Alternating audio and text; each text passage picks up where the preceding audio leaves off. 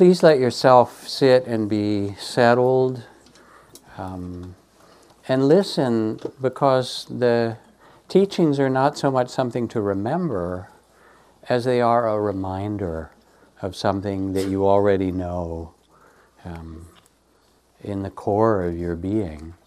Um, and so you listen to resonate with what sounds true. And if it rings true, then it's something that reawakens or nourishes.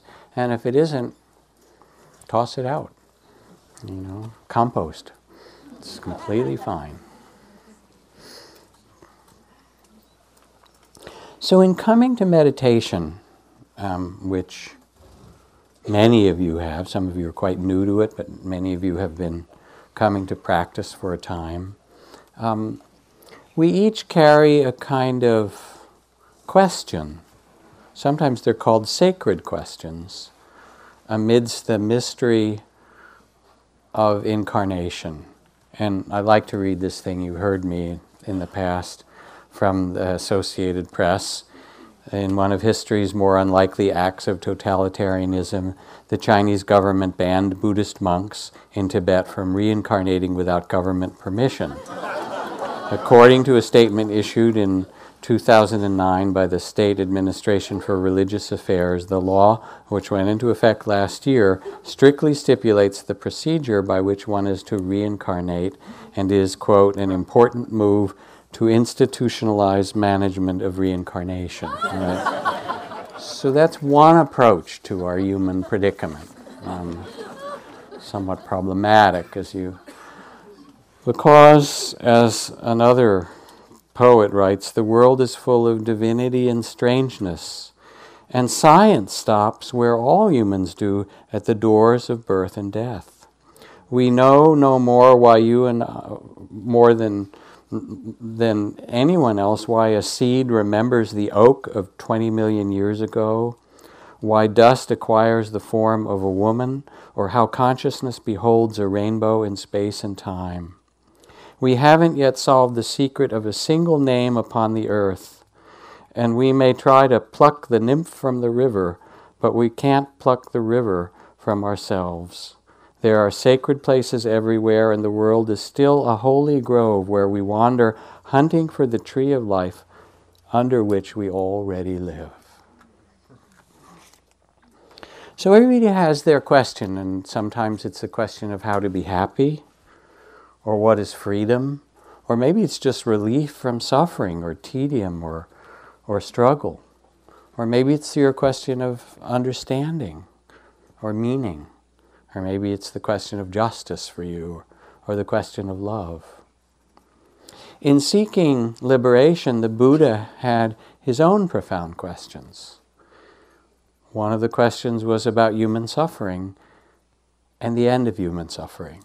How do we come to the happiness that's beyond the realm of our sufferings? What's the path to the end of sorrow or suffering?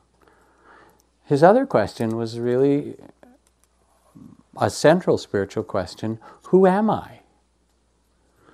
And the Buddha in the historical writings, and he was born a kshatriya, the warrior caste, a prince. And there he was in his palace being beautifully taken care of, as the story is told. And then he went out and he saw the heavenly messengers, which is to say, he saw an old person, a sick person, and finally he saw a corpse for the first time. Remember when you saw a corpse the first time? Even when you are sort of prepared, it's shocking, actually, isn't it? It's like, whoa, wait a second. Um, there's something so profound. And this was a kind of wake up for the Buddha who lived a very, how, how, we, how we might call, you know, a very outer focused life. And then he realized, wait, I, I want to understand this life. Who am I really? I want to know what freedom is um, when, we, when we're limited by aging and sickness and death. I want to know what nobility is. I was born, uh, you know, a prince. And he began to discover that nobility is not limited to family or birth or con- race or caste. He was very adamant about that. Um, and we too, in some fundamental way, may seek to understand who we are. I tell the story sometimes of this Buddha statue in northern Thailand that was quite renowned because it was old. It was a big folk statue covered with clay, and it had been there for 800 or 1,000 years. And because it was large and people kind of revered its staying power, it had been there in this temple for such a long time. There were lots of pilgrims who would come, but every hundred years or so, the clay and the paint would crack, and then they, the monks would re patch it up and repaint it. But this happened when I was there in the 60s. It cracked a little bit, dried out. And one of the monks did something which they didn't have, you know, the hundred years before, and he took a little flashlight and he kind of peered inside the little crack, and um, this glint of gold shined back out of it. So he peeked in another little crack, and there was another glint of gold. So, you know, he got a screwdriver and kind of explored a little further, wouldn't you? And it turned out underneath was the largest and one of the most beautiful, but definitely the largest casting in gold of an image of the Blessed One, a kind of artistic representation of awakening that had been cast ever in Southeast Asia. And had been covered by this clay, the monks presumed, to protect it from marauding armies, um, regime changes, you know, monsoons, all the things that happen over centuries. Um, and eventually it was uncovered, and now it's a, you know, a great place of pilgrimage. But it, in a way, it's a metaphor very directly for the original beauty and innocence that is born in you and born in every being. That true nature or that inner gold what's called the original goodness, the luminosity of consciousness, that then gets covered over by trauma and conditioning and culture and all these and things, and we forget who we are. The Buddha said one is noble not by caste, nor by birth, not by race, not by creed. He was really adamant about this. But nobility is our birthright, and one is noble one acts nobly, one lives nobly, one is noble from the state of heart. So I read this in the New York Times a couple weeks ago, uh, an article um, about this guy who said, he seemed look like sort of a youngish guy. He said, I've been borrowing cars the last couple of years on occasion, and I had three instances of trouble. Blown fuse out, uh, out of gas where the gas gauge didn't work, and, a, and, a, and then a blowout on a freeway. Um, and the fact that I, these were in borrowed cars made it more difficult, and each time I, I was frustrated because nobody helped. People would go by, I'd wave, try and hitchhike, nothing.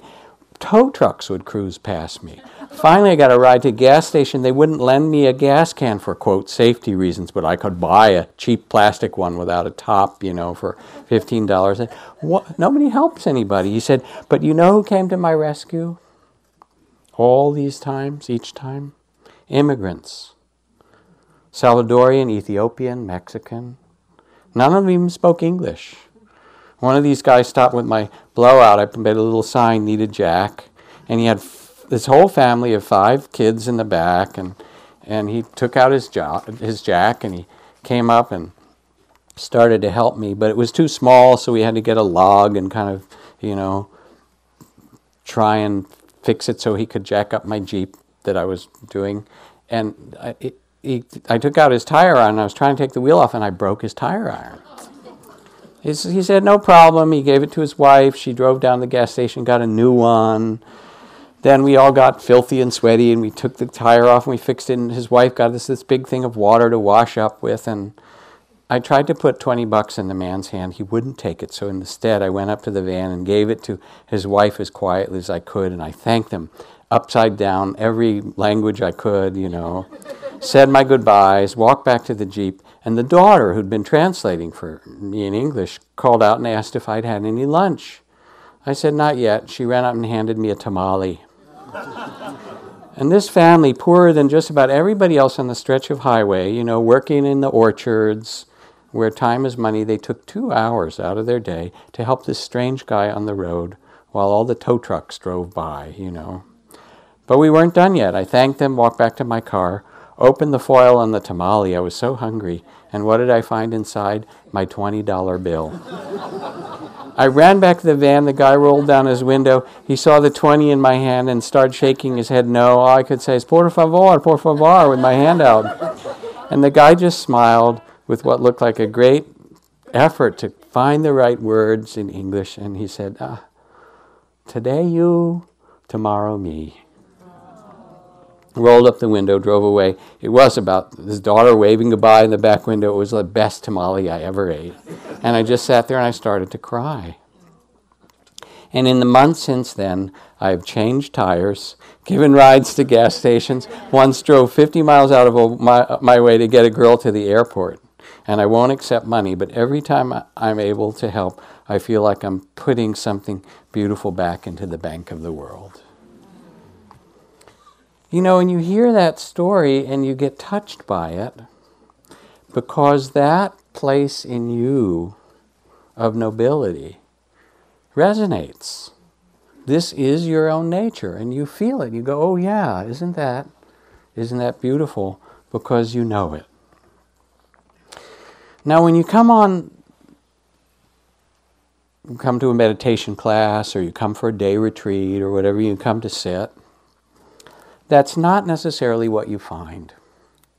First, when you sit down to meditate, you hit the layer that is called the hindrances in the classical Buddhist texts. Tension that you carry in your body, you know that stuff? because you've been running around a lot and you get quiet and your body says, hey, remember me? Jaw is tight and shoulders hurt and all that stuff, it's there. Or the unfinished business of the heart. You know, the, the un, unwept tears that you have, that you didn't have time to feel something that was lost, or the repeated cares or concerns or anxiety or fear or anger at somebody where you felt so lost or hurt or, or unseen and all that stuff, or you're longing, it comes. Um, and you think, well, where's the nobility in this? From an Indian saint, he says, Go ahead, light your candles, burn your incense, ring your bells, and call out to the gods, but watch out, because the gods will come. And they will put you on the anvil and fire up the forge and beat you and beat you until they turn brass into pure gold. So, the first step of meditation is just to be able to tolerate the full experience of your humanity, what Oscar Wilde called the tainted glory of humanity. Your longing and loneliness and fear and love and frustration and anxiety and um, all of that stuff. And you just be patient and you kind of bow to it and say, This is longing and this is loneliness and this is excitement and this is fear and this is you know, tension in the body, and you let it begin to unwind and open and release, and it tells its story and it weeps its tears and it has its life. Do you understand what I'm saying? And you're sitting there as the Buddha saying, Yes, this is part of humanity. So you're kind, you're dedicated, you're patient. And then, in its own sweet time, but actually you begin to notice it like hints even very early in meditation the realm of freedom also starts to show itself. Sometimes you just feel a little steadier or calmer, more able to be present with all the stuff that's coming. Or sometimes, and this is terribly important in meditation, you start to recognize that there isn't just the content of the stories, the tears, the fear and things like that. And I don't mean that you deny it. This is not like spiritual bypass. Well, let's put all that stuff aside and just smile and om and it'll all be okay. Um, but it's like somebody would say to me, I always worry. I always worry. And I'd look at them and I'd say, Always? Because nobody always, nobody always anything. It's just not possible you know, and you might worry a lot. You might even be a champion worrier, right? but there are going to be gaps. There are going to be times when even your worrying gets tired of worrying. It does, you know. And you start to notice that there's this whole storm where you worry, worry, worry, oh, and you contract and oh my God and all that, you know. Um, and then there's a moment where it's like, I'd stop worrying. And, and in that gap, there's a moment of just presence. I mean, and that's just an example. But what, what, I'm, what that example points to is that there's the stories and the content and the emotions that come, but also there's a space of presence, of knowing, of clarity that you begin to notice is there, even though you know, house cleaning is taking place and they're vacuuming and downstairs and cleaning in the basement and stuff in the attic. All that stuff's happening. There's some other reality that is also present for you in consciousness, in being. Does this make sense? And they're both important. It's important to honor and bow to it. Let the unwinding and the release and the understanding that comes from that happen. It's liberating and honorable, but it's not the end of the story. And as you do, as you start to notice that that's not the only game, then a deeper level of presence comes. And it has kind of different dimensions, both important in this mystery of incarnation. One's the kind of universal aspect to it of just seeing that everything is like a wave. It comes and goes, it appears out of emptiness. You have your stories. It's like this story I had a woman come on retreat with me some years ago who hated walking meditation. Said I can sit, but I. It's just, uh, it's just I hate it. I get so much resistance, and it's boring, and nothing happens, and my mind wanders, and I just hate it. And I tried things. I said, walk slow, close your eyes and walk a little bit. You know, do standing, and all, all lots of different techniques to help people. Nothing worked. Hated it. I said, well, it's simple. Then I have one last instruction. She was on retreat for a week. I said, Stop sitting and only walk. And then you'll find out what's cooking. I said, What do you mean? I hate this. I said, Good. All right. So we negotiated finally she would do half a day. Okay. And she left me this note Dear Jack, all long walking, all morning assignment completed. Thank you. Now I can meditate while moving. I thought I might discover why I've been so resistant, but circumstances taught me even more. I chose to walk in the lower walking room. This was at a different center because it's small, beautiful, and usually quiet. Today, however, it was noisy as hell. There was some guy in there walking like the little engine that could, wearing noisy boots. Well, thought I, surely he'll be gone when the walking period ends in half an hour. No such luck. This man, man, pa- madman pounded his way through an hour and a half non-stop except when he paused to drink or remove a noisy layer of clothing. I tried loving kindness practice. Surely he must have a lot of pain to be so driven. Then I realized that I wanted to kill the SOB. I noted hatred, hatred. Then I just stood in the middle of the room and cried. Tears, tears. Finally, I got to the point where I realized that whatever problem he had was his and not mine. And after that, I got quiet, and he just became sound. And so I walked and breathed, and he paced and pounded, and pretty soon it was all the same to me his noise, my breath, the movement of my body. And after an hour and a half, he left. And then it was incredibly quiet, which was different, but not as much better as I would have expected, mostly just different. I think this walking stuff actually works. Thank you. you know. And so you see, there you are in a complete snit, or worse than that. You're just riled and caught, and you know that's just a tiny thing, but it's it's a model of the way we get caught in our relationships and our business, and you know, in the world in all these ways. And there comes a revelation that that the problem, I mean, there are things that we need to tend to, but that the source of the problem is guess who? As Miss Piggy would say, moi, you know.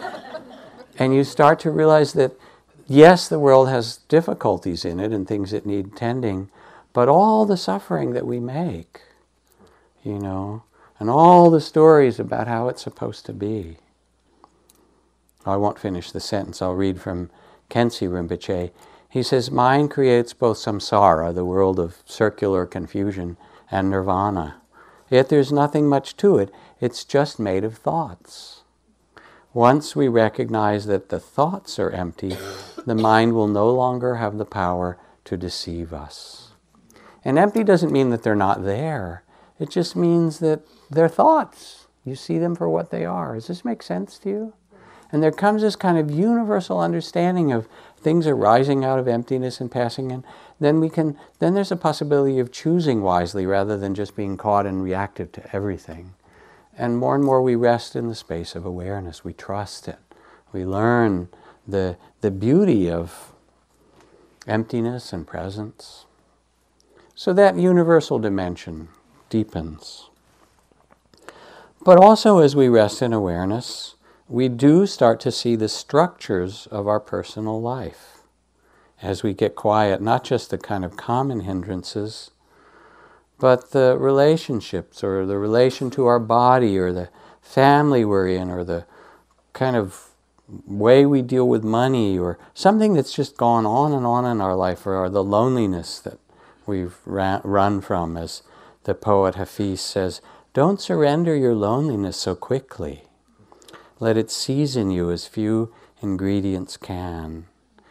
And, and then instead of it just being a problem, you start to, in the quiet, let yourself feel right into the roots of the things that keep coming back, your top 10 tunes that make difficulties. And you feel right at the center the, the longing, the loyalty to the suffering, the, you know, the belief I'm not okay, or I need this to be okay, or I need them to do this. You know that glue, that sikhi stuff in there that creates a kind of false identity. And you start to feel it and sense it right in the middle, held in the body or the emotions. And there comes a kind of liberation. Say, oh, yeah, and it's not that it won't come back, but that you know it and you know that it's not who you are. That's the real liberation, that it's not, it's just conditions. Now, of course, the problem is that um, even when you become free of it and you say, oh, here's this whole thing that I've been caught in so many times, and now I, I see the root, I, you know, I learned it this way, or I feel this, and it's, I, I've just felt it all, and I see it, I can release it. Well, a man wrote to the IRS I haven't been able to sleep knowing that I cheated on my taxes last year.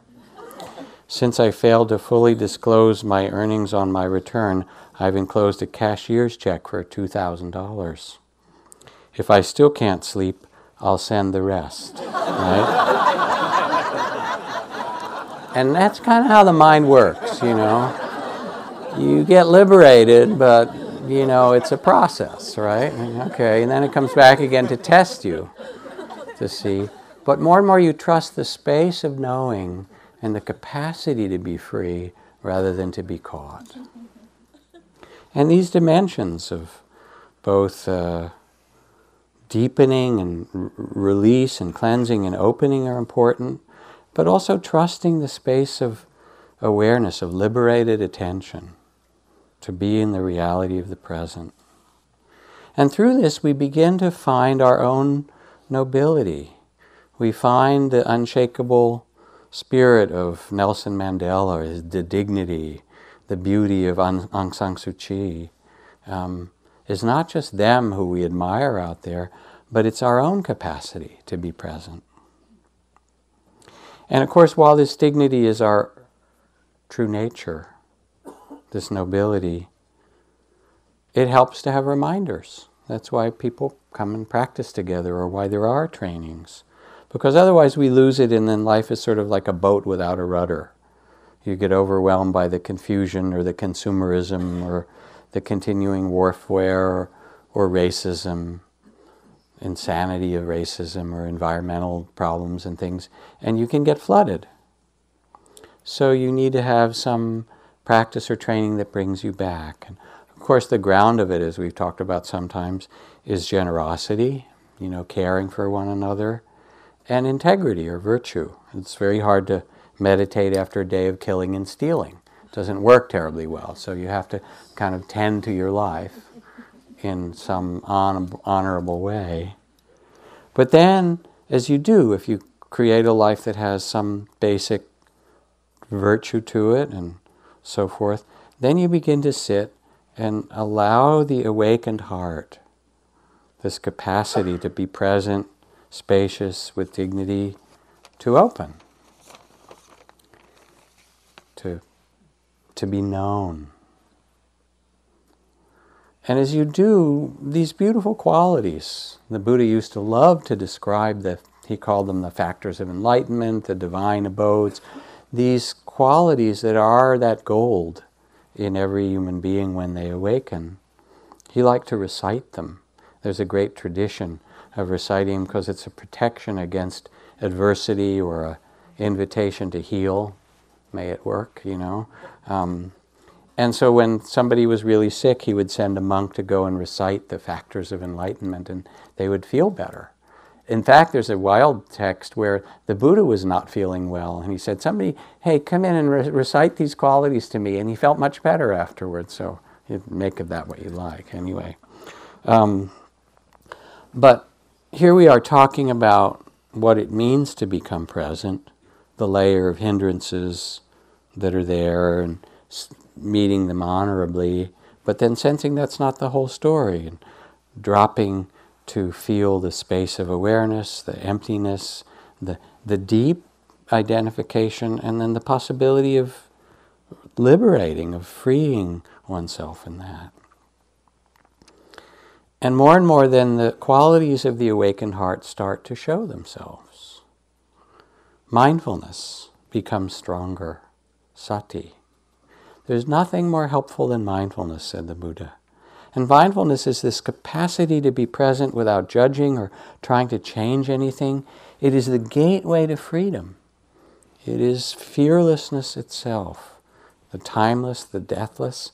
And my, my good friend John Kabat-Zinn, who many of you have heard of, who did mindfulness based stress reduction now in hundreds of clinics and hospitals and all this stuff worldwide, lots of research.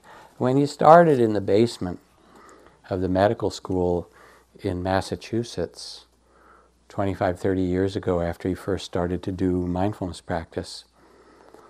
He did grand rounds with the physicians at the medical school, and he said, We've got a clinic in the basement, a mindfulness clinic. And they rolled their eyes. He said, This is what I want. I want you to send me the patients you can't help. Send me the worst ones, the ones you've done everything, the ones who are in pain, the ones who are seem intractable in this way or that. Those are the ones I want you to send me to. Because he said, not to them, but to me when we talked about it, he said, because I had the strongest medicine. And the strongest medicine in one language was the medicine of the truth. That instead of all the things that they were trying to fix, and sometimes that you can fix it and it's a fabulous thing. But when modern medicine didn't work, he would have people come and say, All right, let's take this seat as a Buddha and find a relationship to your pain or to the loss you have or the stroke you've had or the whatever it happens to be. The relationship of dignity and nobility and presence and compassion for exactly who you are. And that was the big medicine, you know. And then, of course, the clinic grew, and eventually he became, you know, special professor of whatever. And then the, the doctors, you know, realized that there was something happening in the basement after all. Um, but it's because there's this enormous power that grows in the capacity to be present for the 10,000 joys and the 10,000 sorrows of life that we can do this. And it is absolutely liberating. And with mindfulness, there comes, as we open this inner nobility, this beauty, there comes the quality of what's called investigation or um, seeing for yourself, or discovery is another translation for it. this is a Sufi story. A man who'd studied much in the schools of wisdom finally died in the fullness of time and found himself at the gates of eternity. An angel of light approached him and said, Go no further, O mortal, until you've proven to me your worthiness to enter into paradise. But the man answered, Just a minute now. First of all, can you prove to me this is a real heaven and not just the wishful fantasy of my disordered mind undergoing death? Before the angel could reply, a voice from inside the gates shouted, Let him in, he's one of us. and nobody can tell you the way that it is in such a way that it really answers your question. Just like nobody can love for you, nobody can let go for you, these things that are so critical. It's your own heart's understanding that liberates you.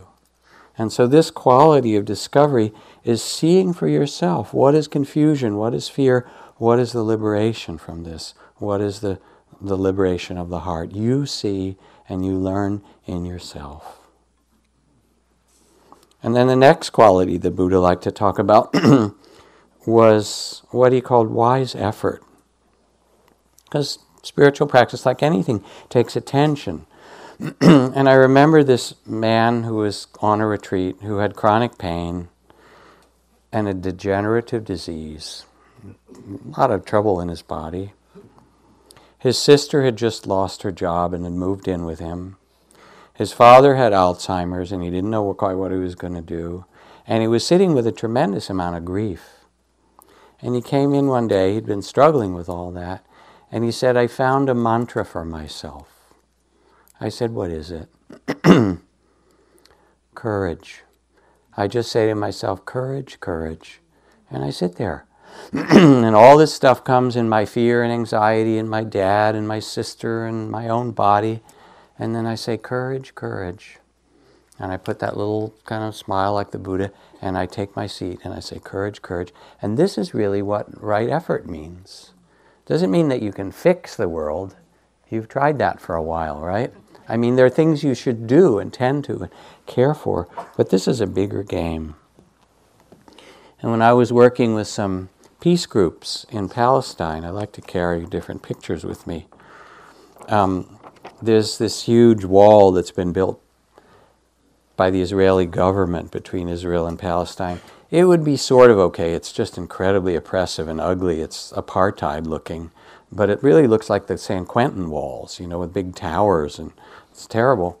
The worst part is that a lot of it made incursions into the olive groves and the villages of Palestinians um, in kind of taking land that was not really part of that borders of, of the West Bank. Um, and so um, there's just a lot of trauma and struggle and tragedy on both sides. And on the Palestinian side of the wall, there's a lot of graffiti, but not just words. There's pictures in this one place where this olive grove that was beautiful, that had been part of this village for hundreds of years, was cut down, and the wall took that land away the Palestinian children in that village painted the olive grove on their side of the wall and said, You may cut down the olive trees, but we know that they are still there in our they're still there in our hearts, or something like that in Arabic. Anyway, one of the pictures painted on there, maybe you can see if I hold it up.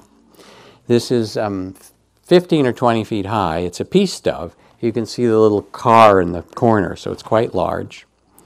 And the thing is that it's wearing a flak jacket, it's wearing a bulletproof vest. And I was so touched by this image because there she was, you know, with an olive branch in her beak, saying, Oh, yeah, this is a kind of a tough assignment. So I got to put on my bed. But it was, it was also enormously hopeful. There's something enormously hopeful in that image. You know, and we see it right now in the Middle East and all these things that are happening. There is a kind of courage that young people are exhibiting that's extraordinary. And this is in you as well. You have it, you know it. Oh, you lose it sometimes, but you bring it back. And then there's a quality of joy, another factor of enlightenment. The point of spiritual practice is not grim duty, you know, and we become at times quite loyal to our suffering, as you know, because it's who we think we are. Who would I be without my suffering? I mean, it's okay, go ahead, suffer, you know. but after a while, it gets old. and it's not the end of the story. I think, writes Alice Walker, that it pisses God off if you walk by the color purple in a field somewhere and don't notice it. People think pleasing God is all God cares about, but any fool living in the world can see it's always trying to please us back. And so, this is actually a quality of enlightenment to have joy. It's what opens the mind and the heart. And then calm is another of these qualities the Buddha liked to recite relax, ease, you know, which is to say, stepping out of time. The question is not the future of humanity, but the presence of eternity. Half our life is spent trying to find something to do with the time we've rushed through life trying to save. That's Will Rogers. Half our life is spent trying to find something to do with the time we've rushed through life trying to save. You know, or Lao Tzu, who says, Nature does not hurry, yet everything is accomplished. What am I doing? Nothing. I'm letting life rain upon me. For it's an ironic habit of human beings to run faster when we've lost our way. And the quality of calm is the ability to stop and take in meditation, your seat on the earth, or to take a walk by the ocean, or you know, in the hills, or and so forth, and actually feel each step and the breeze and the sky, and become alive here and now. To let things quiet and look around at where you are. Little breath, breathe me gently, row me gently, for I am a river I am learning to cross, writes the poet Wendell Berry. And so you use the breath not to become a good breather, but to, but to help quiet the mind so you can be here and see the mystery. And then calm, which you have and you long for and you know, and it's not like you, you can't be, you know, happy and excited, that's the rapture part, but it needs, you need both. Calm then also brings or is born together with a a steadiness of mind or heart called concentration. Ajahn Chah, my teacher, said, Try to be mindful and let things take their natural course, and then the heart will become still in any surroundings, like a clear forest pool. Heart and mind is the same word. All kinds of wonderful and rare animals will come to drink at the pool, and you will clearly see the nature of all things you will see many strange and wonderful things come and go, but you will be still. This is the happiness of the Buddha. And so you learn somehow to steady the ship, the balance, it's not too tight and not too loose, but you actually learn how to come to the center, you know, and you learn it in all kinds of arts. If you're a calligrapher, or if you're, you know, writing code for the computer, or if you're if you're a gardener, you know, or if you're making love, I hope. That's a sort of natural concentration. It's part of the reason we love it, besides that it's pleasurable. It's actually one of the things that lets the world drop away for you and you become so present for it, at best. And that what's part of what makes it so fantastic. And so there comes calm, but there also comes an ability to become whole with where you are. And then this brings the beauty of balance, of equanimity. William Butler Yeats again.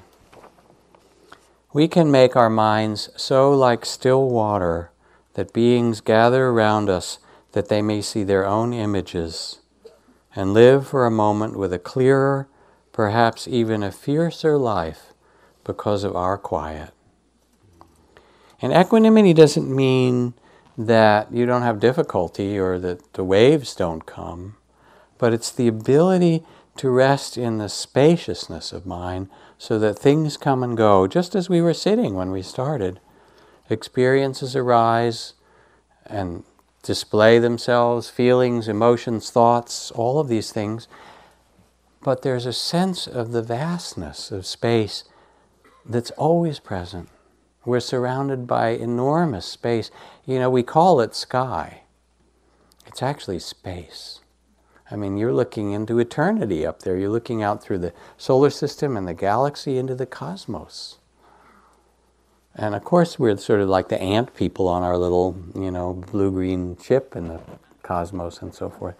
But we're surrounded by this vast, enormous silence in which the spheres of the universe move and in which beings are born and incarnated and do their dance, including you. I mean, it's so mysterious. Nobody knows how quite how you got here, right? And you're here for a time. And what is that spirit that comes in with the body? Because you're surely not just your food body. I mean, you know that.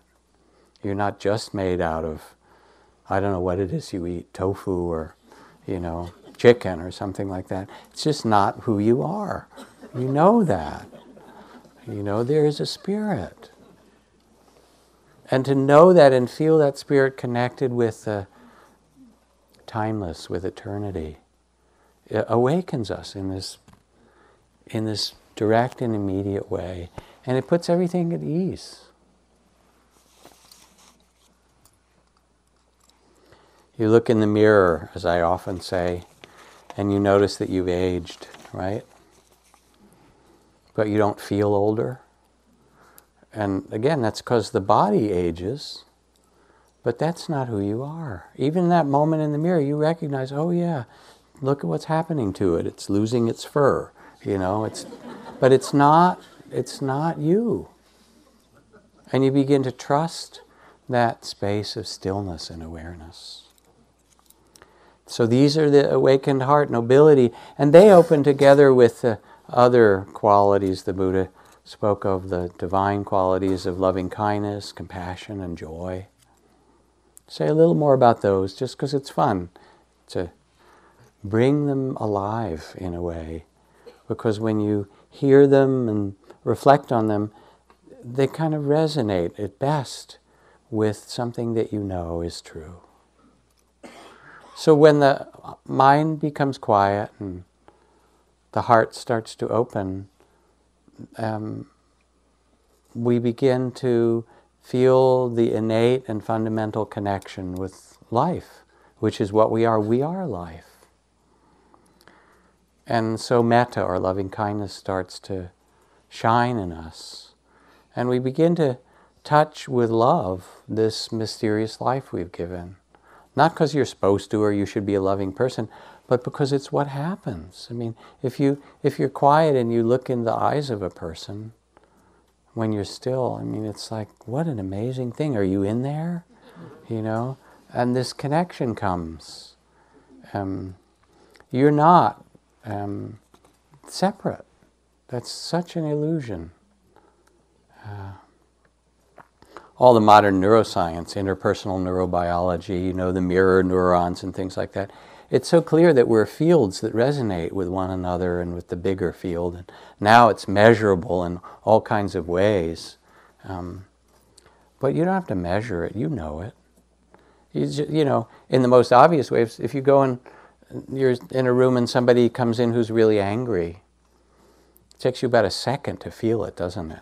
Like there's a violin being played here and another one sitting on the table, and the, the strings of the one sitting there resonate with the one that's being played.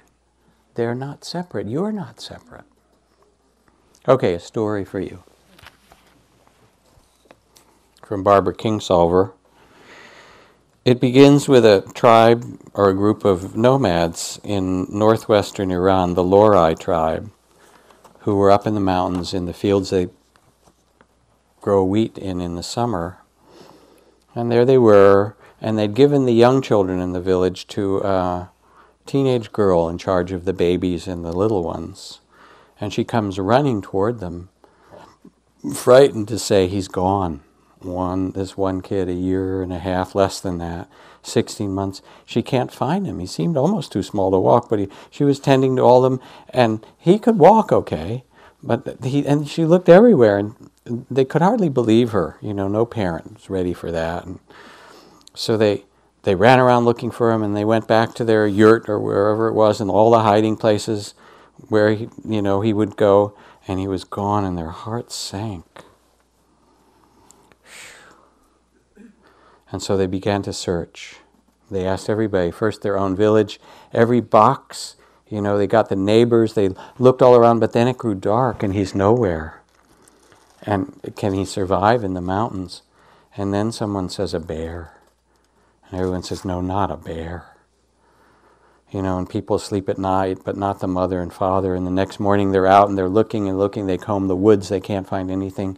And another night, and some begin to give up hope. The mother weeps, and the father says, No, we have to look. And he gets some of the men of the village, and they walk toward the mountains, five kilometers away, up to the caves. The baby's 16 months, his mother says. He took his first steps in June, a week before Midsummer's Day. He can't have walked that far.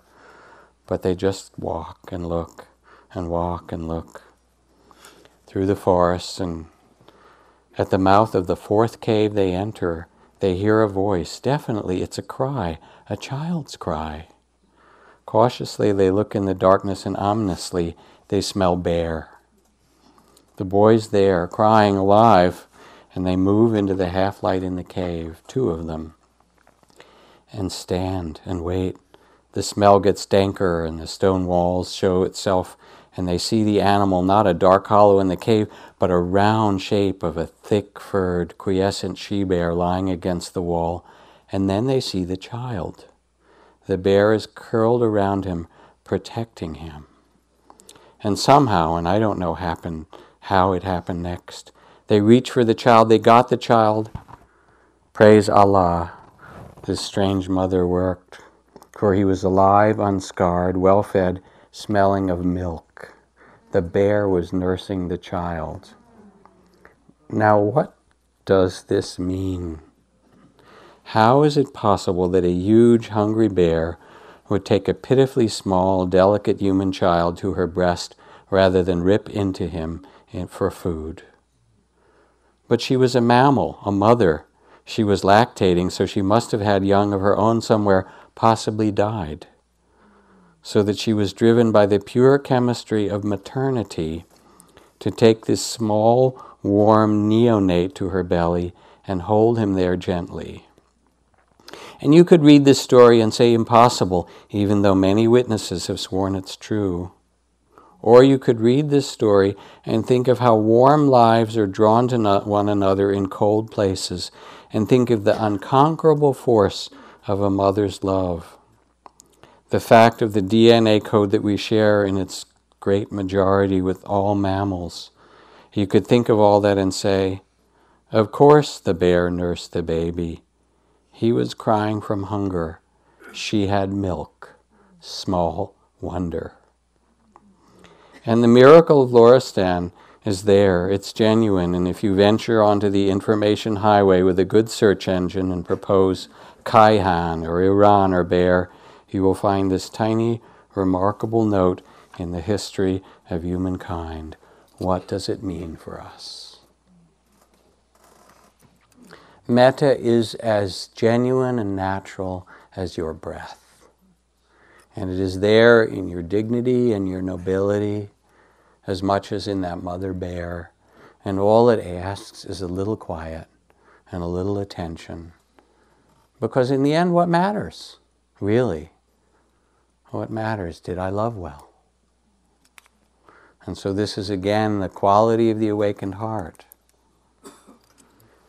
And when metta meets suffering, when love meets suffering, then it changes its flavor a tiny bit and it becomes compassion. It connects with another being because we are connected, but then instead of just happiness, may you be well, love, it turns into compassion to hold the sorrow of another,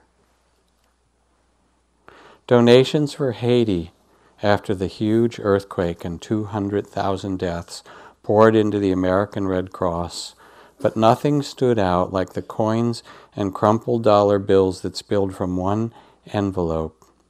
That gift, $14.64, came from the pockets of homeless people at a downtown Baltimore shelter with this simple note that said, We hope these people are okay.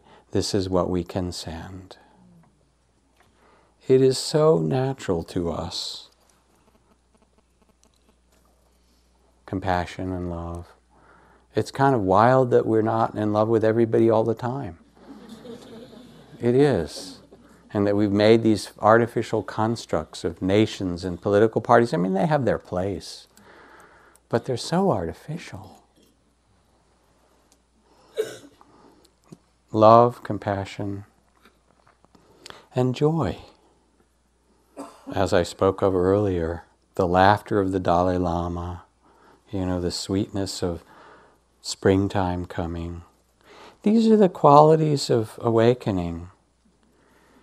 And as Rumi writes, ours is not a caravan of despair, no matter how broken or afraid or lost you may be. Um, that's not who you are. It's part of your history and it needs to be honored. But Helen Keller puts it this way she says, Although the world is full of suffering, it is also full of the overcoming of it. And this is the realization of the Buddha, but it's really your realization, the realization of any human being who finds liberation in this mystery of incarnation. So you meditate not to have some particular state or some great vision or experience. They come sometimes, maybe, maybe not, they will. But you remember when you meditate who you really are. You find the space of awareness, you find the great heart of compassion or loving kindness. And you can release the difficulties that come, you can sense the connection with the universe and the mystery. Mm-hmm end with a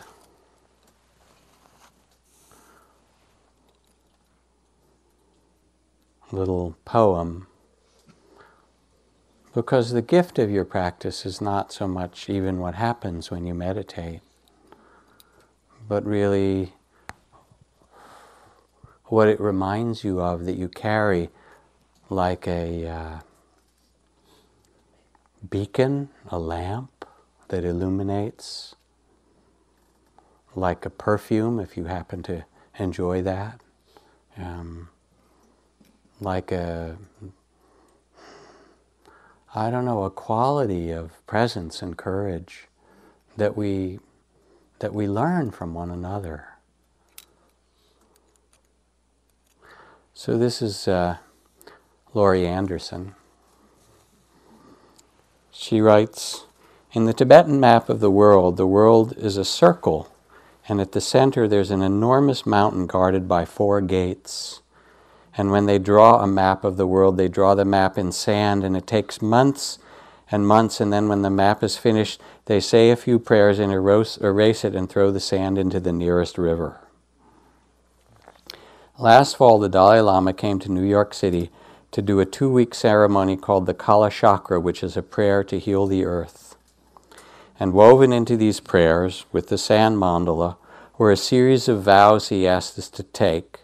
And before I knew it, I had taken a vow to be kind for the rest of my life. and I walked out of there and I thought, for the rest of my life, what have I done? This is a disaster. And I was really worried.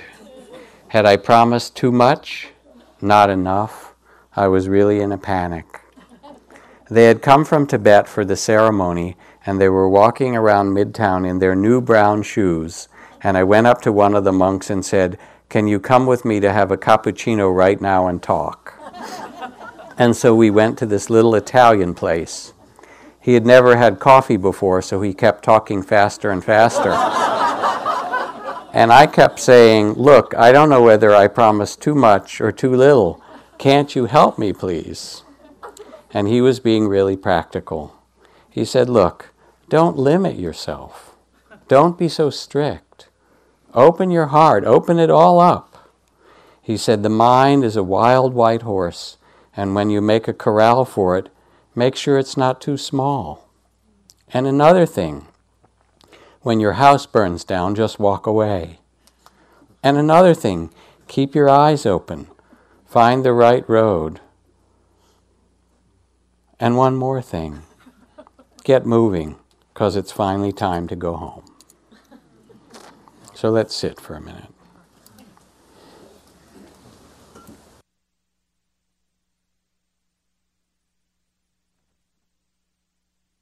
And it doesn't matter what happens when you sit.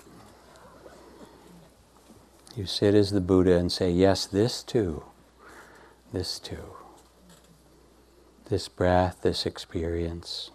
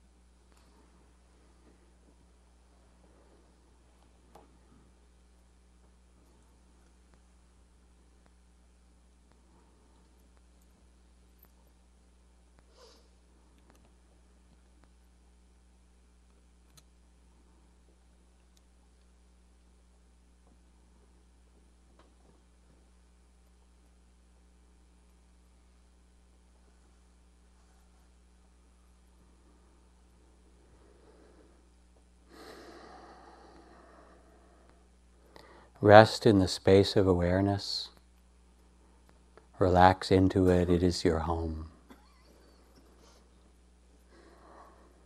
Let the breath breathe itself and the waves of sounds and feelings, thoughts and images, let them rise and fall like waves of the ocean.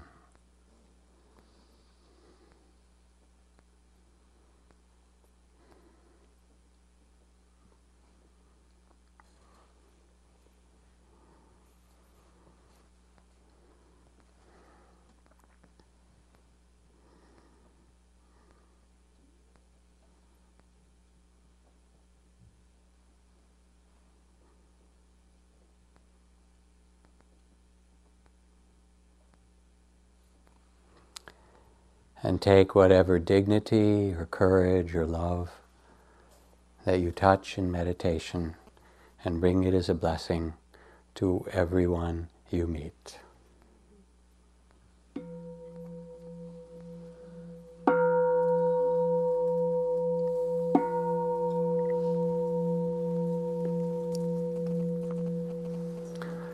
So I want to thank you for your kind attention.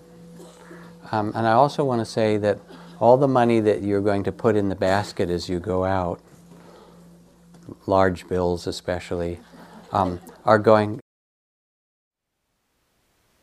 Thank you for listening. To learn how you can support the teachers and Dharma Seed, please visit dharmaseed.org slash donate.